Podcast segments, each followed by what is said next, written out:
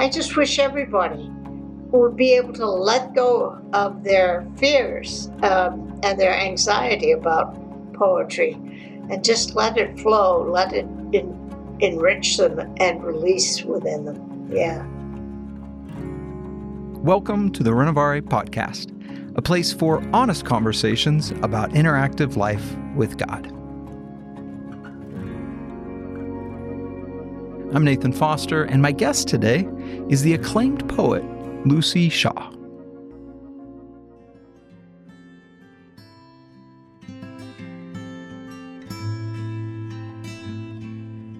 I sometimes sense we as a culture fail to acknowledge the importance and help artists bring to society.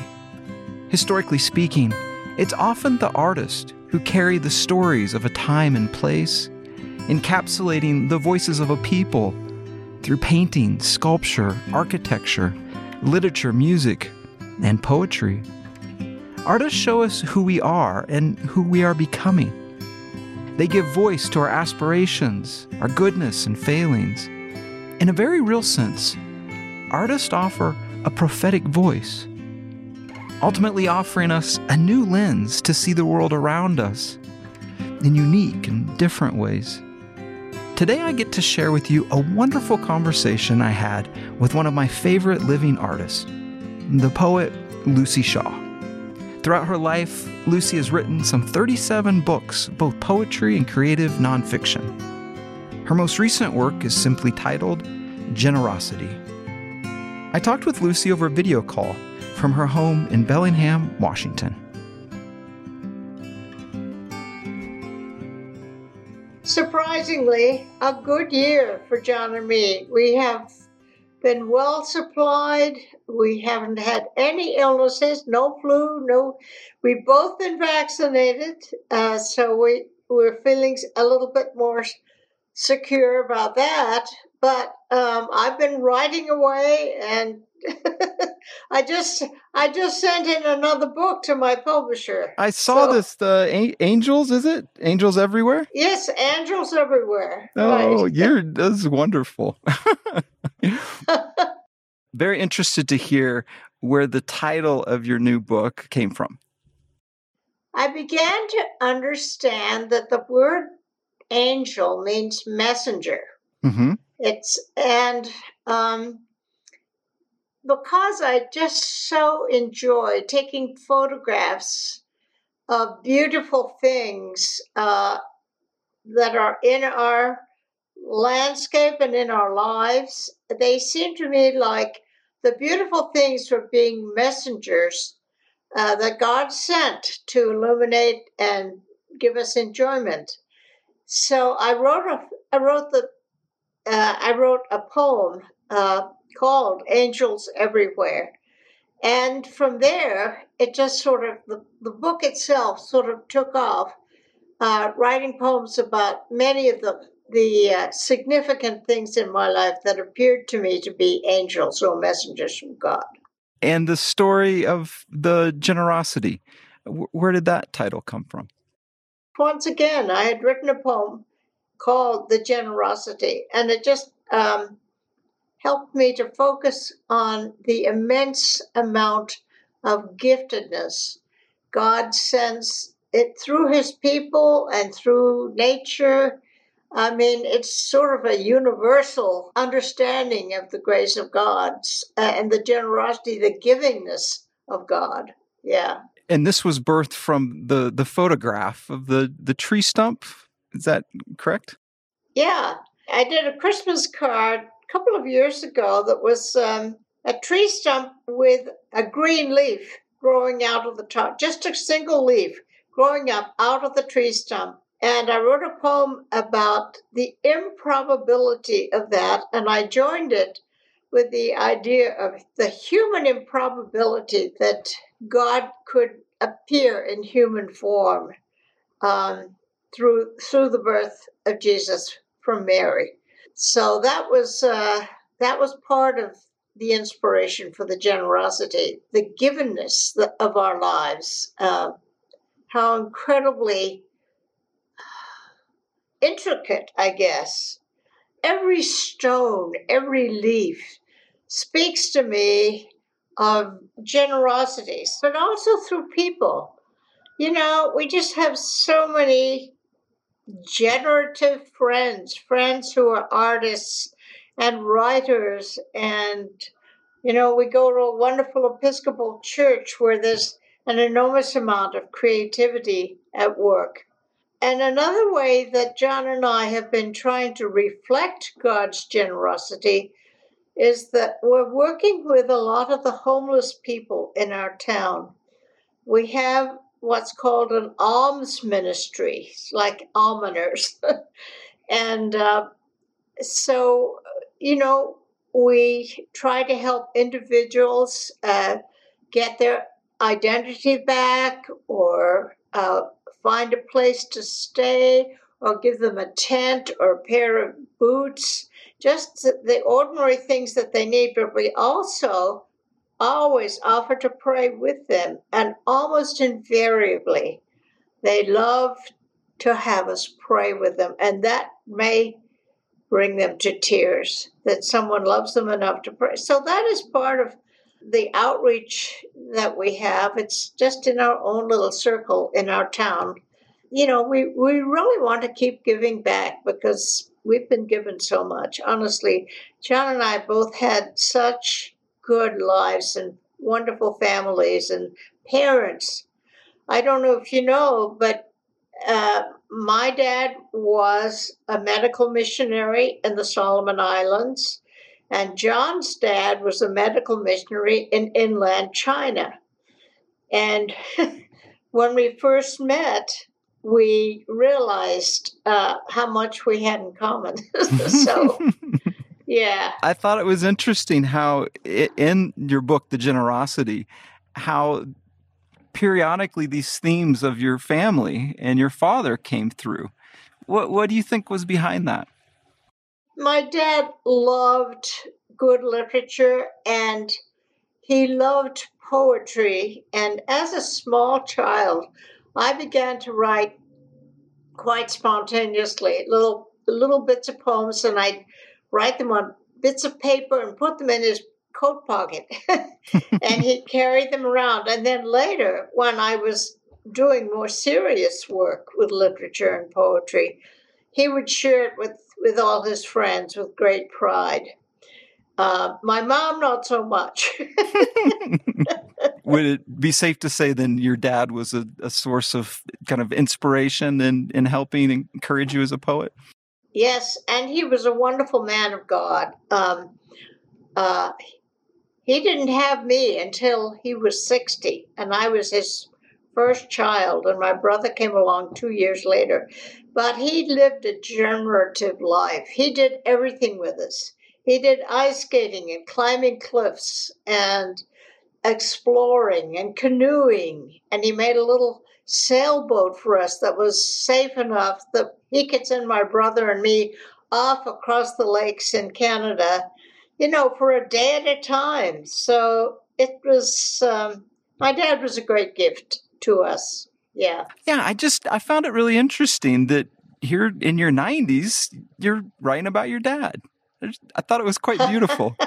oh, well, um, I was with him when he died. Um, and he died. He he had a very aggressive form of cancer, and he died within about six weeks of being diagnosed. And I was with him, and he died, and and he just was so excited at the idea of going to heaven. He was like a kid with a expecting a bicycle. I mean, he was so excited. And then when the moment came, he just said, "It's time." And his spirit just went back to the back to God. So hmm. uh, it was, you know, he lived that kind of life. Everybody loved him. Um, and he could live in the presence of God in a way that I don't know I've ever met anyone quite like that. He could just sit in a crowd of people and be somewhere else, just, um, you know, in God's presence. You wrote in the introduction to the book a, a line about feeling like a rebellious teen let loose on the world. Could you talk a little about that? Me or my brother? no, you as a poet, it, it you seem to be writing prolifically these days. Yes, yes. Um, I was not so good with math, so my my teachers in uh, in high school uh, were just at their wits' end. They really wanted me to graduate, but I was so bad with algebra.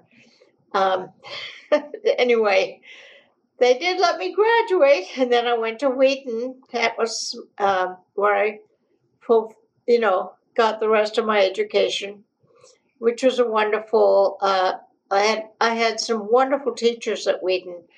Uh, my best teacher was Dr. Clyde Kilby, and you know he was not a poet himself, but he was a very good critic. And I would write poems, um, and he would just mark them up and then say, "This is great. Send this to the Atlantic tomorrow." uh, you know, so he had that kind of uh, energy that uh, infused me with energy uh, and a love of doing what I was doing. And uh, I was the last person to speak to him before he died uh, on the telephone. He was he had retired to Mississippi, and he came in from the garden. He he loved raising irises, uh, and he came in from the garden and was raving about his irises, and so I said, "Well, do you want me to write a poem about the irises?" And he said, "Yes." And he said, "Never forget, you are a poet, and I love you." Mm. And that was the last word I heard from him, and in the night he died. Wow. So to be sort of involved in my teacher's life and in my father's life, both of them such giving, godly men, um, just was a huge. I think it.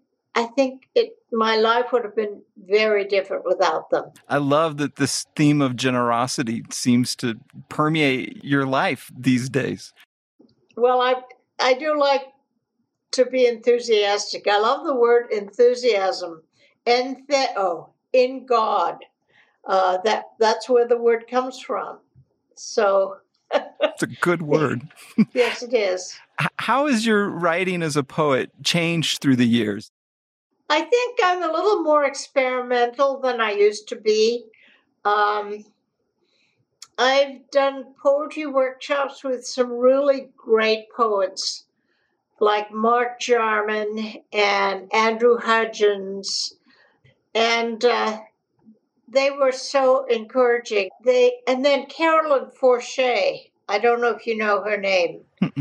she uh, wrote a wonderful book about her experience in El Salvador, where she went as a young reporter to report on the uh, terrible things that were happening under the government to the Mayan people. And so having friends and poets like that in my life, you know, it's like a company of really close friends. Even though you don't live close together, you, you're on the same wavelength where you want to take what you see and turn it into something beautiful that can be uh, communicated to, to other people. And that's that's the genius of books, I think, is that no matter, I mean, even, even though I'm not with you in person, um, you know, you can read a book or a poem that I've written, and we can have a conversation about it and make a connection. So that's that's grace. That's the grace of God, the givenness, the givingness, the generosity. Books are helpful in that way. I noticed that before we got on, you were reading Wendell Berry. Oh yes, I love Wendell Berry. You know, this is. you know, I have several children. My I have five kids. My son John is himself a very fine poet, and my son Jeff is not a poet, but he loves poetry. And every week we take an hour and we read a poem together and talk about it. He lives in he lives in California and I live up here, but we make that living connection uh, through poems and through poetry. Yeah. That's now great. my other kids are creative in different ways. How would you like people to read your poetry? Aloud. Aloud. Yeah, I would like them to go somewhere quiet and open the book and see a poem and read it aloud more than once and let the rhythms of the words and the almost physicality of the process, uh, you know, move them emotionally, uh, intellectually. Uh, a, no poem is meant to sit on the page silent in the middle of a page. it's meant to be read aloud. And of course, you know, poetry in ancient days, when they didn't have the ease of writing and recording poetry, it was it was oral it was an oral poetry. And that's how they told the stories of their ancestors through these wonderful bardic poems. So poetry should be read aloud. yes, yes. Uh, speaking of which, would would you be willing to read some poems from the generosity? Oh yes, or I could read you a new poem that I just wrote yesterday. Ooh, even better. Would you like that? I'd love that. okay. This it's called April.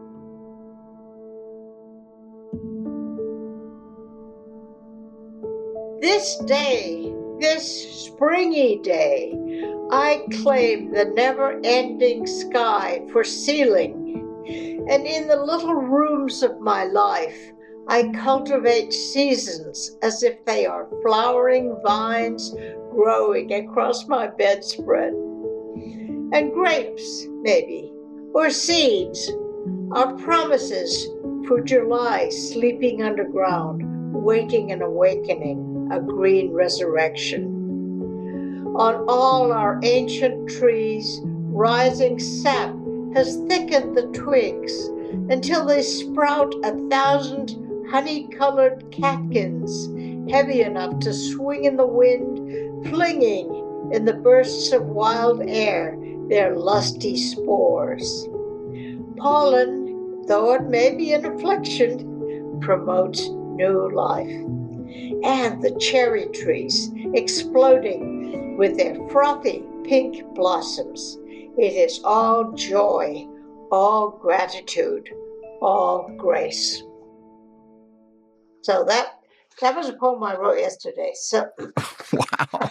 Tell me your process. Were you was this on a drive? Were you sitting? Yeah, I'll tell you how it happens. You know, when we drive, we live in such a beautiful part of the world, and I will find little phrases coming to me, and I I have a little notebook in the car, and I can just put a couple of phrases down to remind me when I get home to get it into my computer. I'm just grateful for the impulses that come to me from the world around me, which all reflect to me the creative, the creativity of God.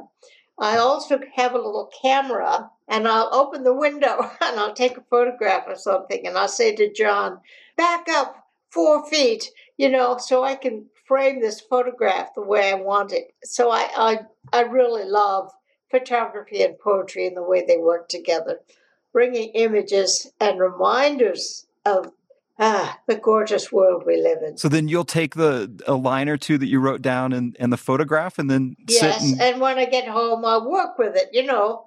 I'll get it into the computer, but I'm constantly revising and changing things until I feel they've sort of reached where they wanted to go. yeah, I worked with Madeleine L'Engle as her editor, so that was, uh, you know, we. That's where I really learned to edit good work, and uh, Madeleine and I were best friends for 35 years. Yeah. What was it like working with her? Well, she was such a wordsmith. She was such a student of scripture. Whenever we got together, we would read scripture before going to bed and pray together. And um, I, I edited 11 of her books, which meant that I would probably cross the country to go to New York City and stay with her for a couple of weeks. And we would work on a manuscript uh, in her apartment. Either that or up in her summer home, which was in Connecticut. And we did a lot of traveling together. We, we traveled overseas and uh, and of course, she came from the liberal left in her Christian faith, and I came from the, the very conservative right, from the Plymouth Brethren. And we sort of met in the middle and just found that we had so much in common, thanks to the grace of God. Is there something that you, from those years with her, your friendship and working relationship, are there things that you, you learned that you've carried throughout your life and maybe informed your writing today? Yeah, I think she uh, she really believed that there was this God spark of creativity in everyone, and that it had to be almost massaged and freed from you know the the kind of um, restrictions that we have. And so I learned a lot about freedom. She was always uh, pushing me to be more open, and I would push her to probably more theologically correct. but sometimes, you know, we'd have an editing session together for a couple of hours, and once we stood up at the end of that spontaneously and sang the doxology. So, you know, she was a gift of grace to me from a very different lifestyle and a different setting in her life. And I think I was a gift to her to show to her a different way of living and a different way that God was being gracious uh, in, in my life as a writer. So it was such fun working with her. That's great. Could we hear another poem? Okay. Yeah, there's another one that I wrote. Uh, yeah. I wrote this one yesterday too. It's called Daybook. Two poems this... in one day. Is that common for you to do? Yeah. It's called Daybook. This day is a book still unfolding, a suspense novel. We recognize the genre with clues from the morning paper. We are beguiled by the headlines of sun struck clouds and dew wet enough to rinse our hands in. The plot is original. We can only guess how it will turn out.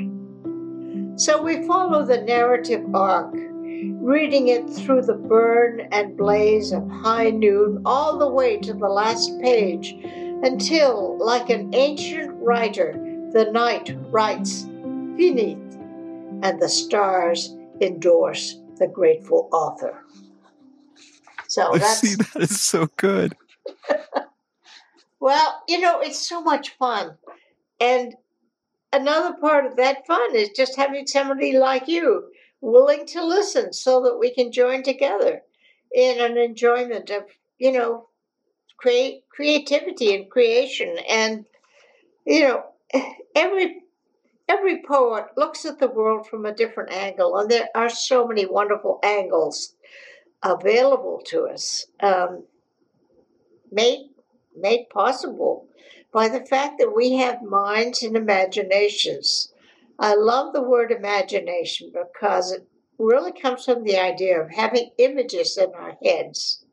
We see things through the portal of our eyes and our senses, and they create images in our heads. And then that has to be expressed in, in a creative way. I just wish everybody would be able to let go of their fears um, and their anxiety about poetry and just let it flow, let it in, enrich them and release within them. Yeah. What would you say to folks who are thinking of writing poetry or, you know, beginning? Is there a word or two you might have? Well, I think the beginning is to begin reading poetry.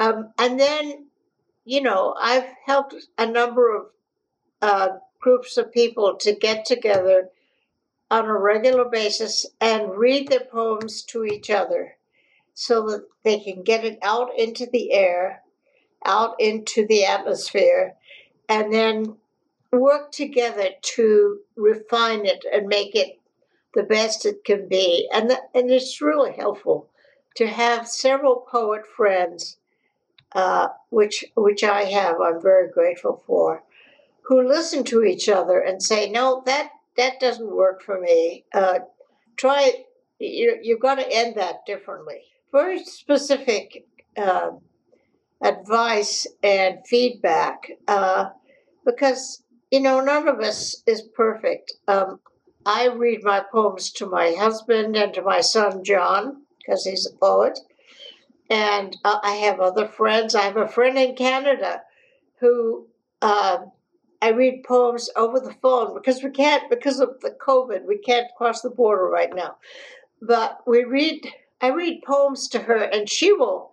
She goes at them like uh, a surgeon, and she will say, "Cut out that too many adjectives, you know. So, so I, I really value another mind, another eye and work on my creative work because, you know, I I want to be open to improvement, to changing things for the better. So I, I hope all of us can be like that. How much of your work is editing in terms of poetry? You mean editing my own work or having mm-hmm. someone else help me edit it? Uh, you edit. Well, both, I guess. Yes. Oh, well, you know, part of it, um, I get something on paper and then I get it into the computer and then I fool around with it and I'll try reading it aloud and seeing if the rhythm was good. And then sometimes I'll pick up a poem that's been sitting in my folder for months and I look at it again and I'll get a new, I can see it from a new angle and rework it. So I don't think poetry, my poems are never ever complete. uh, you know, I look, I look at the creation, the initial creation uh, in in Eden, and God says it's all so good. It's all so good. He had so much. God had so much joy in what He had created and the people He'd created, and you know, even though the apple, the apple and the serpent in Eden uh, ended up with destruction and they had to leave, but still they maintained that creative juice that God create, uh, God, God made into them. Think of the creativeness, the creativity God had to use in in deciding how to make animals. You know, the diversity of creation is is part of the grace of God. And I think we, we still wear that. We still have that within ourselves. Um, that creative juice, that spark that God put there. God as poet? God as poet. And you know, the word poem comes from the Greek word poema, which means a made, something made. Hmm. How do you tap into that joy in the midst of life and comings and goings? Well, you know, God has been very good. Both John and I have raised our children, and they're wonderful. And now I've got four great grandchildren um, who live, some of them live fairly close by, so I get to see them and they're wonderful. And my oldest great granddaughter is now 13, and she is a writer. Nay. she is writing novels at 13. Wow. and, you know, she has a real creative spark. It's, you know, I think there is a genetic thing going on, probably. My dad wrote, he wrote a number of books. Uh, and so that idea of putting ideas into print, into words. I believe it, it does follow a genetic stream uh, into our descendants. And I just hope that they have as much fun doing it as I do. Luci, it's so good to talk to you. Do you have another poem you could read us before we go? Do you have a poem in the generosity that you would like me to read? Because I've got the book here. Oh, I, I do. Uh, how about The Pilgrim, page 29? Okay, let's get it.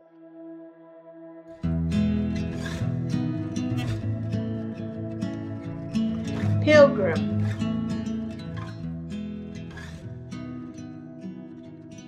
Meaning is a landscape of boulders. There, ahead of you, a thorny wilderness. You cannot leap over it, you must conquer it stone by stone. To traverse it, you must find sure footing and fortitude in uncertain weather. Your fear like metal in your mouth, and yes, it is possible to walk the knife edge of longing, a blade narrow as the path to heaven. So, you know, Jesus said there's a narrow path, which I think it means a focused path. Uh, not a restrictive path, but a focused path uh, and we are all pilgrims. We are on a journey. We all have difficulties that we have to surmount and difficult boulders, as in the poem. So I just pray for you, Nathan, that as you are building things and raising a family, you will find that wonderful impulse coming from God to give you a sense that what you are doing is significant because it's it's the gift you've been given.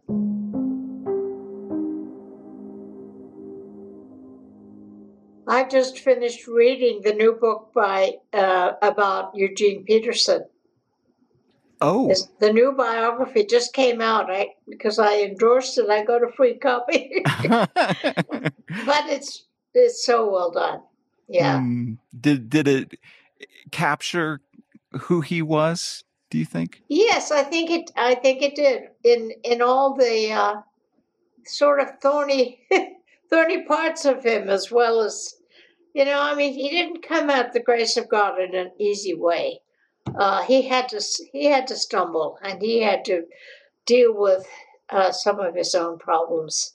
But you know, he was there. He again was one of my closest friends I was able, I was privileged to edit the Psalms and the books of wisdom for the message. Really? Yes, uh-huh. that was, yeah, that's another thing I've loved doing. Um, I worked for the new NIV.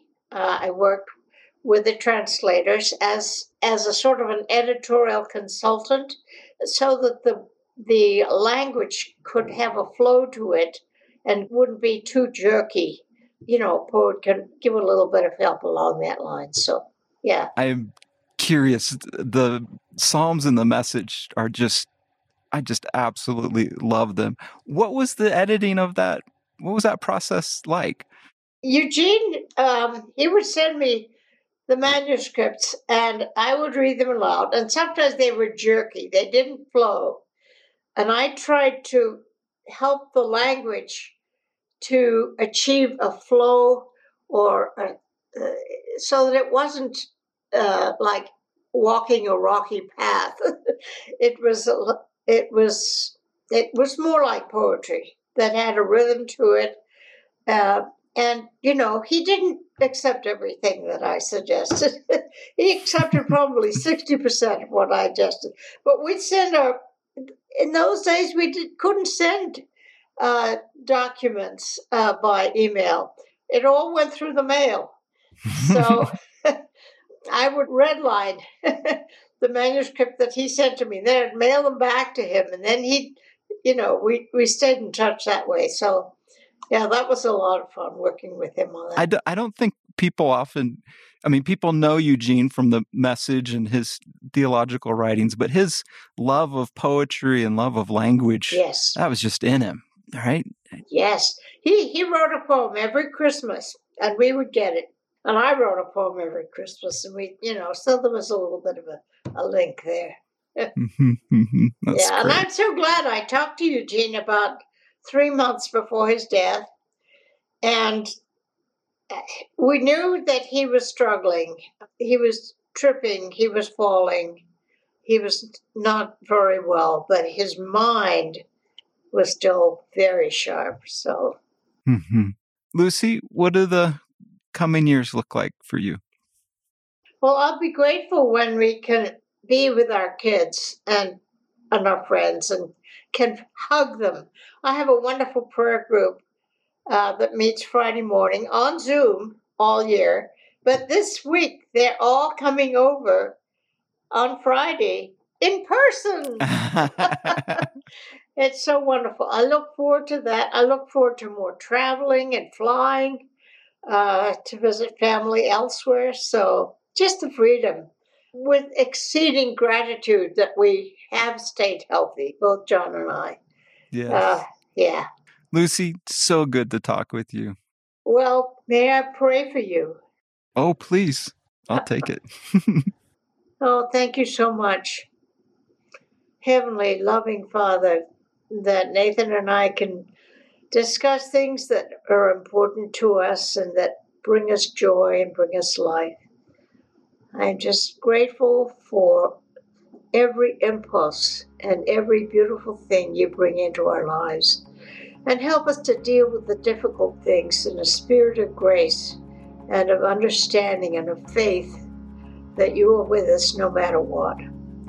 So I pray these things in the wonderful name of Jesus. Amen. And that was Luci Shaw. Again, her most recent work is titled Generosity. You can learn more about Luci and her work at her website, lucishaw.com. You can hear more from Luci on a recent Renovare webinar. We'll put the link in the show notes. I also want to let you know about the other podcast produced by Renovare. It's called Friends in Formation. It's a bit of an informal conversation I get to have with two friends working with your questions. I'm Nathan Foster, and you've been listening to the Renovare Podcast. Podcast made possible by donations from people like you. You can support this podcast with a tax-deductible gift at renovare.org slash donate. Renovare is a Christian ecumenical renewal effort offering resources and experiences to help people become more like Jesus. You can find articles and other resources at our website, renovare.org. Subscribe to this podcast wherever you get your podcast. We love hearing your questions or thoughts. Email at renovare.org or tweet at renovare. This podcast is produced by Brian Morykon, who also wrote the opening song titled Be Kind. And until next time, be well, friends. Be well.